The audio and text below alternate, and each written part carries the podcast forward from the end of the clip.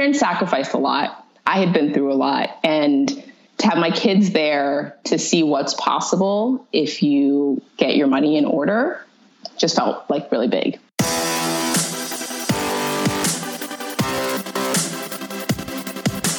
This show is dedicated to helping you strengthen your family tree and live financially free. Welcome to the Marriage, Kids, and Money podcast, everybody. This is Andy Hill, and today we're talking about paying off massive amounts of student loans and the freedom it can provide. The U.S. is currently strapped with $1.5 trillion in student loan debt. What's worse than that big scary number is the emotional impact that massive debt can have on your mental health. Poor sleep, high anxiety, and a feeling of just being trapped. But there are some who have broken out who are giving us hope. Okeoma Moronu Schreiner is my guest today. Okeoma and her husband recently paid off all of their student loans, and now they are making some exciting life decisions because of it. A little background on Okeoma she is a corporate finance attorney and the host of the Happy Lawyer Project podcast, which helps lawyers leverage their law degree to live the life of their dreams. She's also the author of a new book series called Money Monsters, which Zoe and I are really enjoying lately. Welcome to the show, Okeoma. Thanks, Andy. Thanks for having me. Absolutely. I'm glad to have you here. So, how did you guys accumulate your massive amount of debt? Um, like a lot of people, we went to school. We thought that education was a good investment, which I don't disagree necessarily, but up until graduate school, hadn't taken on much debt. And then kind of wisdom went out the window. All of the lessons I'd learned about money went out the window, and I just signed on the dotted line. Yeah. Yeah. What else? Uh, was there any other debt besides the student loans, or was it uh, the student loans mostly? It was all student loans. And that's what was so amazing is that up until that point, we had been really good. Like we were really good with money. We had credit cards which we managed well. We didn't take out a car note, none of that stuff. But then when I got into law school, this was like further than anyone in my family had gone education wise. So I didn't have any guidance. Mm-hmm. And the guidance counselor was like, just take out as much money as they'll give you. You want to make sure that you have breathing room. Wow. So every year I just took out as much money as they'd give me, which turned out to be a lot of money. Mm-hmm. Some years I didn't even need it because I had scholarship, but I took it and I spent it. Yeah. So how much was the debt in total? So my debt in total was about 210 and my husband's debt was an additional like 60 or 70. Wow. Okay, so you guys were dealing with nearly $300,000 in student loan debt. Correct. Wow, yeah. And we went through grad school during the recession.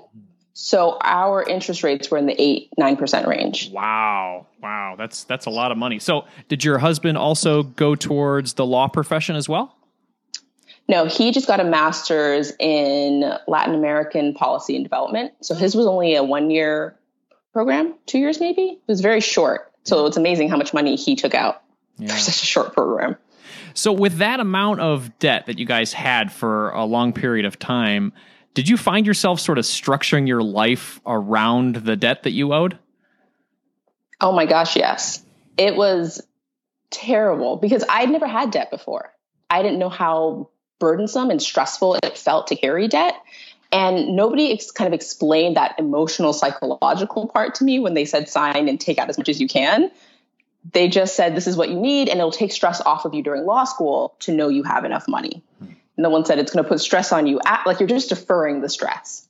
Yeah. it's not that it's a stress free decision. And we lived in New York City at the time, which in itself is a really expensive city. And, you know, everyone was like, you'll make a lot of money, which we did but no one explained that in New York, you know, there's this state taxes and there's city taxes and you know on top of the federal taxes. And so by the end of the day, you're only bringing home about 40% of what you're making or 60% of what you're making. You're being taxed about 42%. Um, which is different from what you think in your mind when you're like, oh, I'll be making six figures. I'll definitely be able to pay off the debt. But you're not taking home six figures. Yeah. And that's probably how they factor it in too when they're saying, "Hey, when the student loan folks or your, your counselors are yeah. saying, take as much as you need, you're going to be making six Correct. figures." You know, so it makes it seem like a pretty easy situation. So you've um, you've interacted with a, a, bunch of other lawyers in your in your work yes. as well as your podcast. Yes. Have you found there are, there are a lot of other lawyers in a similar situation with their student loan debt? Absolutely. I think student loan debt amongst lawyers is probably averages in the 250 range. There are people who have a ton more because the 250 range is like all of law school. So if you have any undergraduate loans or any other degrees, then you're well, well over three, some into the 400 range. But yeah, I think it's pretty typical for lawyers. Yeah, and then not everybody finishes school too. So or or or goes into a very lucrative career. So mm-hmm. I guess what happens to those folks? Yeah. Well, that was a particularly interesting thing when I graduated. As I said, we went through law school during the recession. So even when I graduated from law school, I went to one of the top five law schools in the country. And only 60% of us got jobs because there's there's not that many jobs and there's certainly not that many high paying jobs. So a lot of those people have now 10 years later found their footing, but those first couple of years were really rough. And it was a lot of like fellowships where they weren't getting paid, but the fellowships allowed them to defer payments. So for a lot of people, the option was to try to do something that would allow them to defer student loans versus take a low paying job. Because if you have $200,000 student loans, your monthly payments, especially at 9% interest, your monthly payments are $2,500 a month. Oh my God. So you need, in order to live and pay student loans, you need to be making like $80,000. Like there's no other, there's no other option. Yeah. And that's just to eat and like that's like to live in a one bedroom, like rent a bedroom, eat food, and pay your loans. It's it's a it's a big commitment, and it put people in a really tough situation.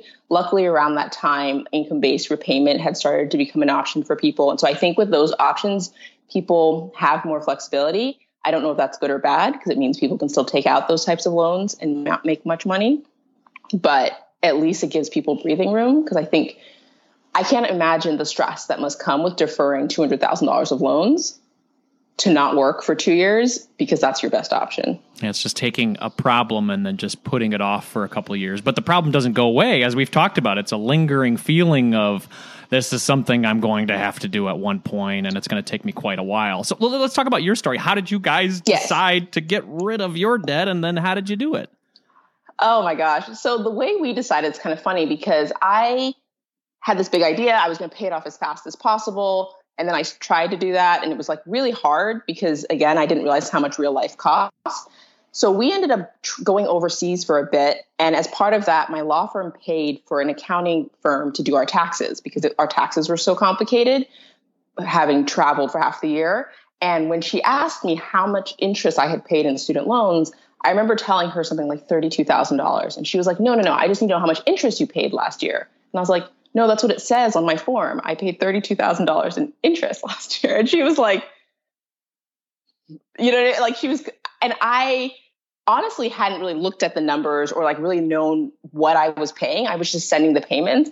And when I heard her shock, I realized how ridiculous my situation was and like how much interest we would just be paying over the years if we didn't really tackle this in a more aggressive manner.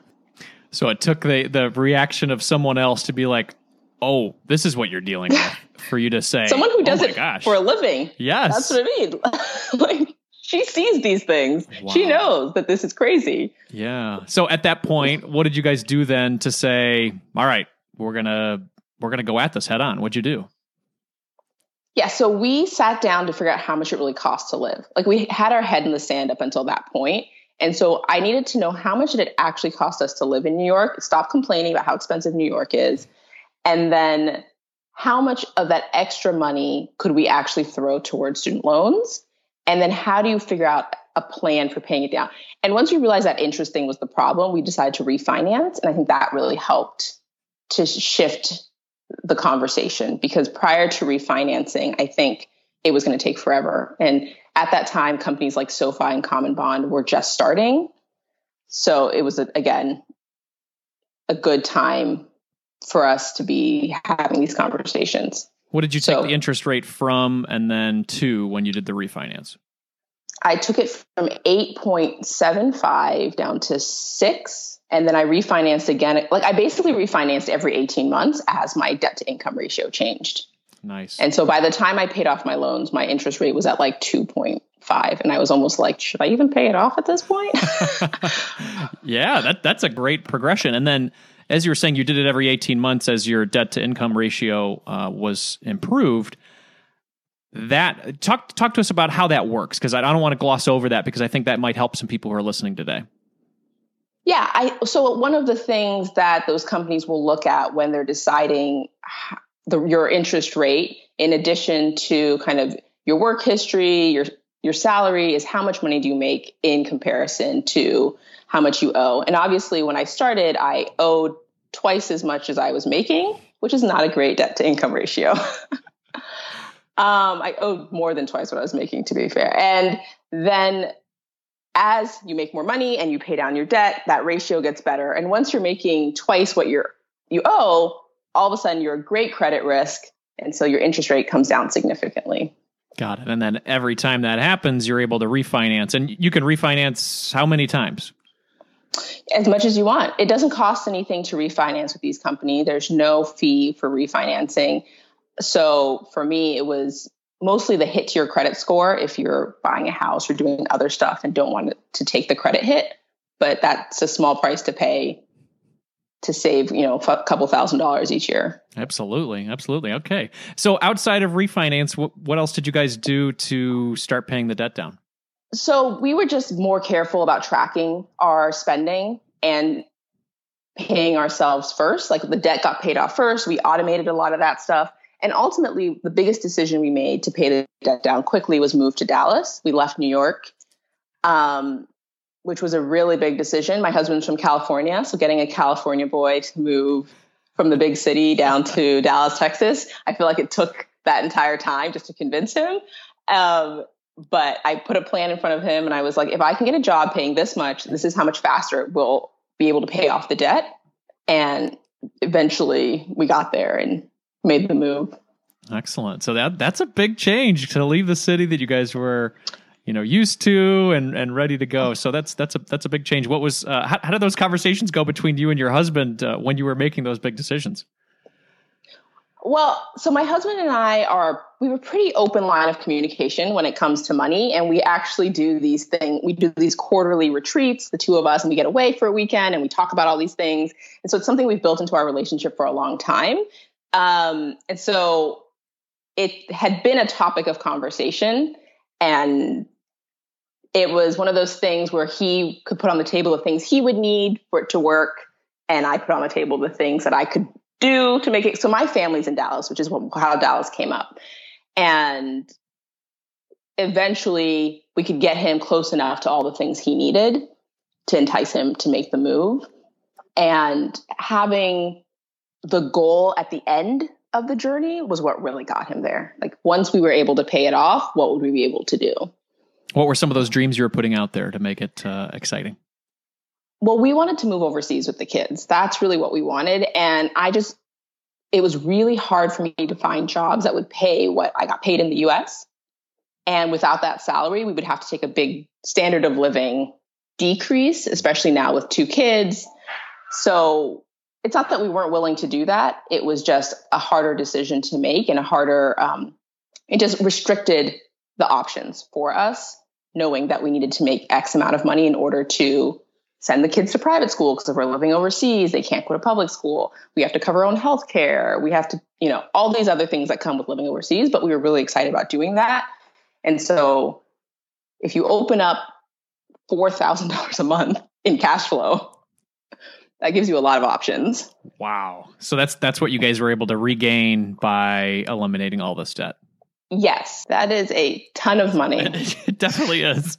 So, what excited uh, you and your husband about living overseas? Was it just the cultural immersion for your children? What excited you about that? So, I grew up overseas. I'm I moved to the U.S., so it's not overseas for me. I am an immigrant. the U.S. is overseas for me. So, you know, like a lot of people, I wanted my kids to have a, the experiences I had as a child. I love traveling as a child. I think going to international school, kind of having exposure to different cultures shaped the person I am today. And I wanted my kids to kind of understand a little bit about the person I am through their own experiences. So we had always said that we had up until the oldest started real school, kindergarten, to make a decision. So the, the clock started running when I got pregnant with my first, and we had you know, like six years to figure it out. So when did you guys pay off all of the debt? At what point? How long ago? Great question. So we finished paying off the debt a year and a half ago. And it took us six and a half years. We had planned on five years, but then bought some real estate, had kids, you know, all the things that happen in life that kind of add to your uh, monthly costs. And so we paid it off last, it was last July 20th. I remember the date quite well. it was an because I got I got paid my bonus and my bonus covered that last kind of big payment. And it was the most it's kind of nice to have a last big payment. You know what I mean? I feel like if the last payment's like $150, it's great, but it, it's not as much fun as when the last payment is kind of like $10,000 because that could have taken another year. But oh, to see it all disappear in one email is just amazing. I love it. I love the smile on your face that's coming across right now.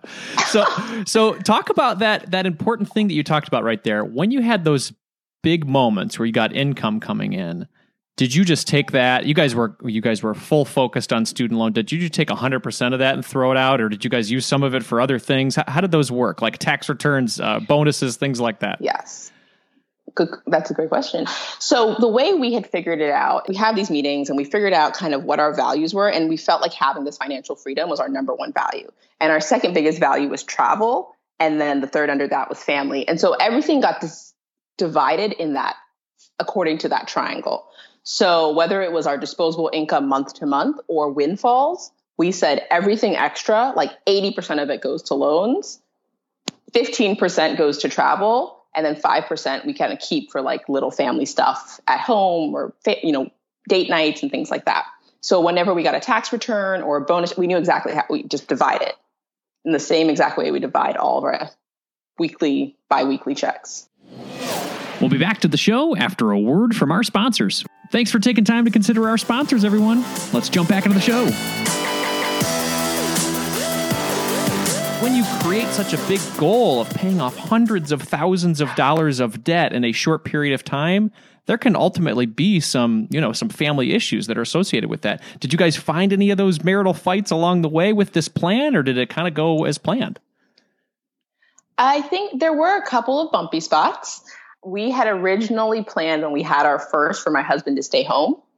Living in New York City, childcare is super expensive and it just made the most sense. And shortly after I went back to work, he found a job, his dream job. and so there was a big conversation about how do you make that pivot? Like, I don't ever want to be the person who says, no, you can't take your dream job because you make a, made a decision a year ago that now you're going back on. But at the same time, when your dream job doesn't make enough money to ch- cover childcare, how dreamy can it be? And so we had to kind of work through that. He ultimately did end up taking the job, and we did end up getting a full time nanny. And, you know, his salary barely covered the full time, like, nanny after taxes and all the, you know, incremental costs that comes with now working outside the home in New York City. But he loved it and he was happy. And so it made sense. And then we had a second kid shortly thereafter because it made financial sense now that we already had the nanny. we'd already incurred that cost. So, yeah, that was probably our biggest fight. Yeah. Because it did feel like I was, you know, from my perspective, it felt like I was sacrificing a lot doing this really hard job to make this really big salary. And I was, you know, t- we had two young children under the, you know, we had a two year old and a baby. And if he hadn't gone back in his job, he traveled a lot for his job and I traveled a lot for my job. And at one point I was doing a deal in Taiwan and I was working like Hong Kong hours and he was in like Bangkok shooting something for his job and I was like this is ridiculous. like this is crazy. I was like we can't live like this. Like why did you do this to our family? And but that's why it's nice because we all these decisions were made to, together. So when I said things like that that were genuinely unfair, I, he didn't do it to our family. Like we made the decision together. Yeah. He could gracefully remind me that, you know, we sat down together and decided that this was going to be okay and that we would make it work. So that's how we do things. Those are important things to remember too. And I think that's a really good point. If you're going to make any big financial decisions or any life decisions, make sure you're on the same page beforehand because to your point, if you come back afterward, the I told you so conversations are, are a little harder, right? oh, absolutely. And it, I mean, it, it, does, it's hard for the person who now gets to be told you help, you agreed though. yeah. It's not super fun, but I did agree. So I had to, if I made the bed with him, I was going to lay in it. So, Okeoma, I feel you so much. I've got two young kids. We've been through so much together in yes. our home, making these big decisions, whether it's going yes. to work, not going to work, changing careers, things like that. That is such difficult, but important decisions that you have to make together. And you guys not only survived it, but you crushed hundreds of thousands of dollars in student loan debt. So, congratulations. And tell me what your life is like now that you've made it onto the other side and you guys are getting to make some of those exciting life changes with oh my god $4000 spare well so that's the funny thing so i so after we paid off the debt we spent a year just like saving money and like trying to figure out where we were going to go and we were originally going to move to Nicaragua, but then it fell apart politically. And then we were going to move to Southeast Asia. So we took the kids out to Bali to visit, but then we couldn't find the. And we were kind of panicking because, as I said, we had this timeline of my son starting school and it like school registrations were starting. And we're like, what were we going to do? So a year ago, we came out to Costa Rica for New Year's to kind of reset because we were like, we have this eight months to figure out next steps. What are we going to do? And fell in love with Costa Rica. Within, we came last New Year's by March, we had bought a house here. And by summer, I gave notice at my job and said, We're going. And so I've actually been on sabbatical since August. Um, I had, strangely enough, I recently got a new job, my dream job, which I start in February and would not have been able to take if I was in Dallas. Wow. So it all kind of has worked out. I wasn't even looking for the dream job. I had planned on taking a one year sabbatical. I was pretty committed to just enjoying life in Costa Rica, pivoting around my career, focusing on kind of the projects that I like to work on. But about two months into my sabbatical, I got a, a call from a company that I'm really excited to get to work for. And I get to stay in Costa Rica and travel and help the world and do all the things that I went to law school to do. So it's really amazing. I love it. So you you used to work in corporate law and now you're pivoting into law that you feel a little bit more passionate about if I'm getting it right. Yeah, so I will be working still similarly in corporate law, but the company that I work for now just does more humanitarian work. And so it's just a cause I can really get behind. Yeah which helps, I think, a lot. I mean, it, everybody goes to law school and says they want to save the world, right? Like they want to.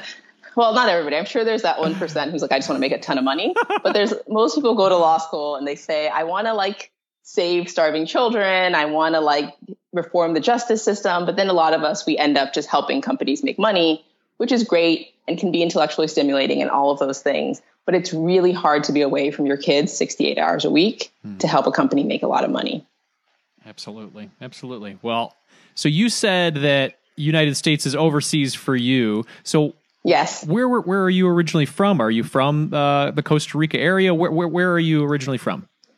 Yeah, so my dad is Nigerian, my mom is Malaysian, but I grew up in Southeast Asia. Hmm.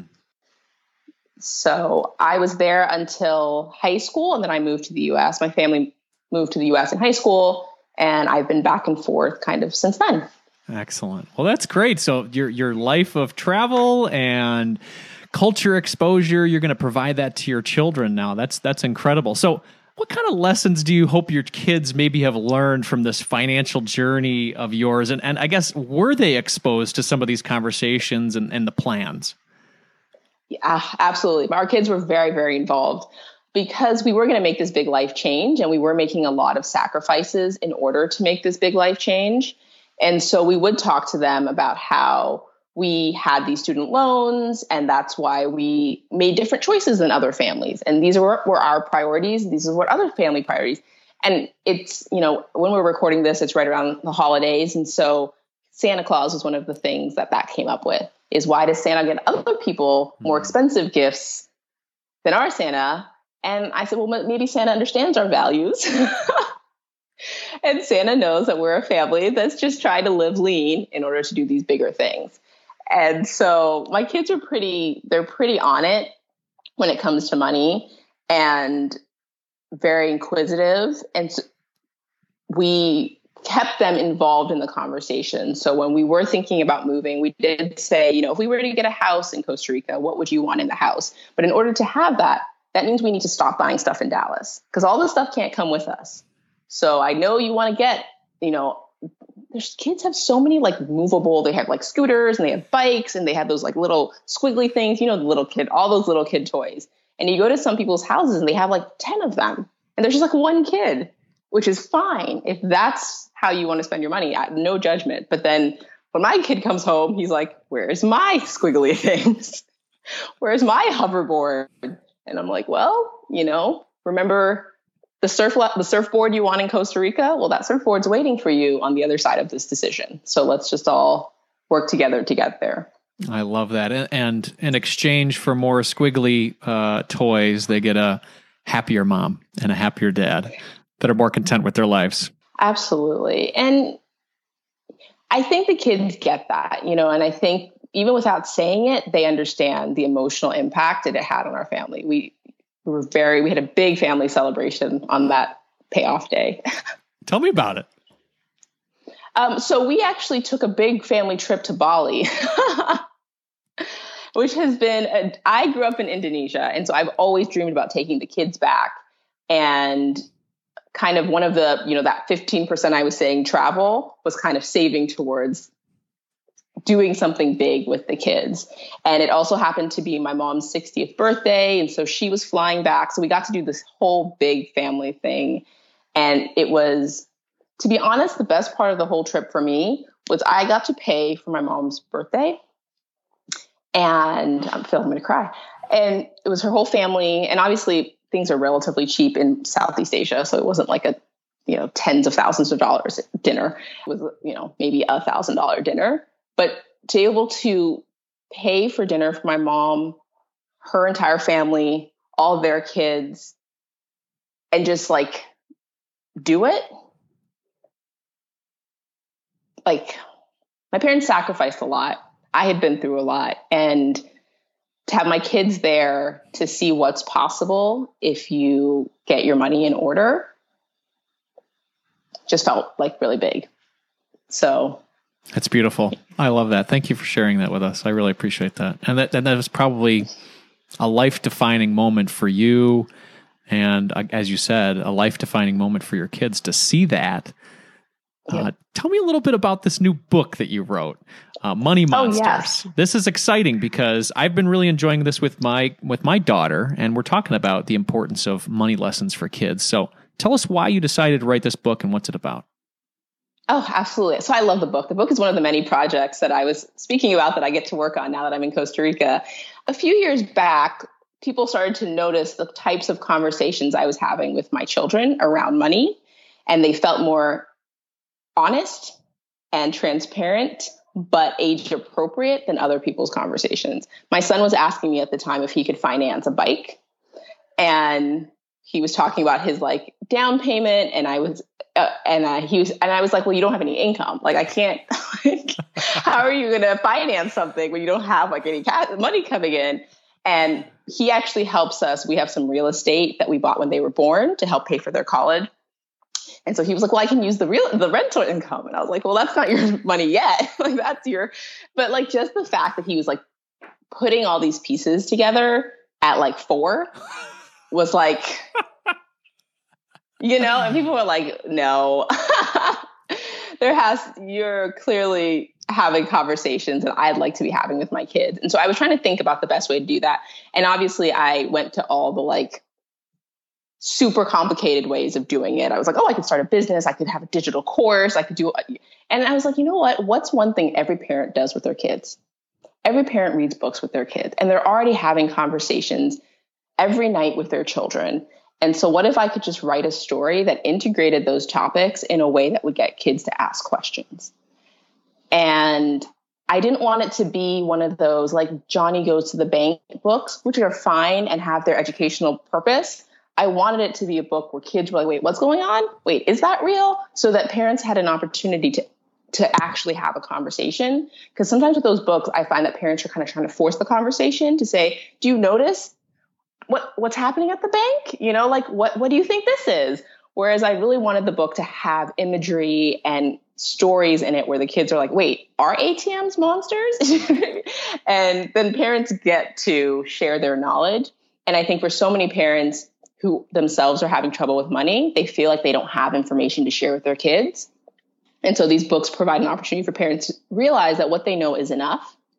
And what you're trying to teach your kids isn't every single thing about money. My parents didn't teach me anything about money. My parents are great people and wonderful parents, but they grew up in a completely different financial system. So they didn't teach me what I know, but they taught me how to be confident enough and comfortable enough to feel like I could figure it out. Right? Like I could ask questions and not feel like I was too dumb to figure it out or didn't know enough to be able to handle it myself. And so I want people to be able to instill that in their kids. It's okay to ask questions. It's okay to ask dumb questions like are ATMs monsters? Um, and there's somebody out there who knows the answers and they'll help you figure it out. And everything you figure out along the way will help you get to a better financial future. And so the first book, as I've alluded to here, is about an ATM monster that eats Kai, who's the main character's little money, and his parents help explain to him that it's not a monster and how the money gets into a bank and why it's there. And working on books two and three now, which tackle book two tackles credit cards and borrowing responsibly. And in which, you know, Kai thinks credit cards are magic money. And so he's trying to like figure out a plan to steal the magic money. And his parents explain to him it's not magic, you have to pay it back. And we go through that whole conversation.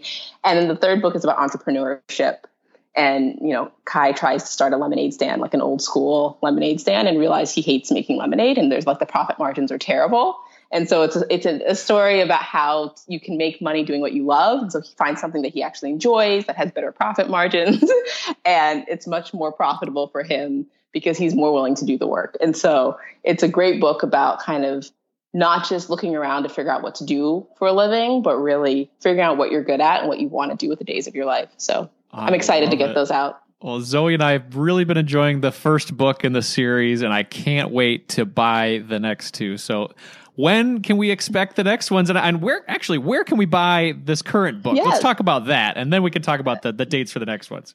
Yeah, so the book you can buy it um, on Amazon. They're available there, and you can get them at their, the website moneymonstersbooks.com.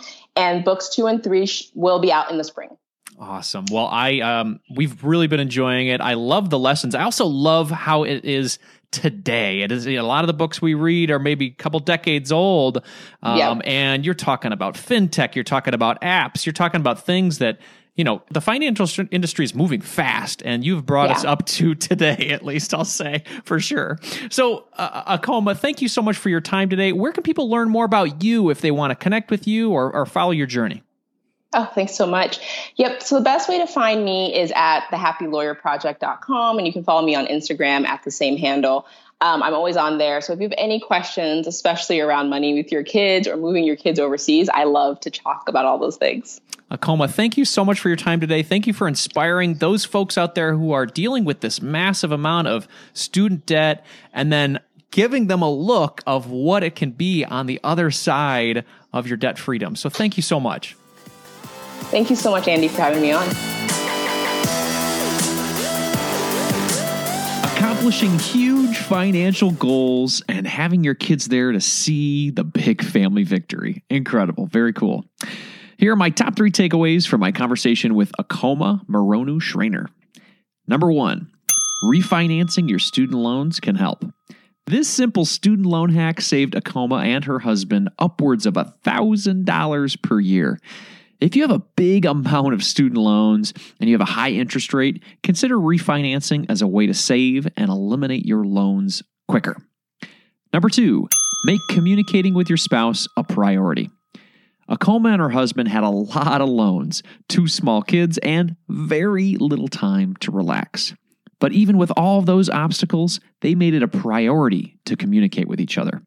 These chats and retreats they'd do would allow them to keep dreaming of the future life that they would have with no loans and jobs of their dreams. Number three, celebrate when you do something incredible. Okeoma opened up and shared that she paid for a $1,000 dinner for her family. And that gesture, that moment, that was a big deal for her. Not only did it signify a moment of celebration for her family, but it signified a moment of gratitude for her parents and her extended family. Almost like, thank you for what you've done for me. Now it's my turn to honor your hard work by taking my family to the next level. Okeoma, congratulations on this monumental family moment. You have truly strengthened your family tree, and I feel honored that I was able to hear about it from you. As a quick reminder, everybody, this show is for entertainment purposes only. Be sure to seek out a professional for your specific financial situation. Before we go for the day, I'd like to ask you to do any one of these three things to support this show. Number one, join the Marriage, Kids, and Money community newsletter. For signing up, I'm giving away a free copy of my ebook, The Young Family Wealth Playbook Seven Steps to Solidifying Your Young Family's Wealth. Check it out at marriagekidsandmoney.com slash playbook. Number two, subscribe to this podcast in your favorite podcast player. And then the last thing, number three, share this episode with a friend who also has a lot of student loan debt and they're looking for an inspiring story to get them through it. You can find this show and all the links and resources mentioned at marriagekidsandmoney.com slash session 174. That's marriagekidsandmoney.com slash session 174. And if you're new to the show, I would highly recommend you check out session 116, the 10 steps to young family wealth and happiness. You can find that at marriagekidsandmoney.com slash session 116. It is a great place to start. In the spirit of growth and inspiration, I'm going to end the show with a quote today from Sam Levenson. Don't watch the clock. Do what it does. Keep going. Keep pressing forward on your big goals, my friends. Carpe diem.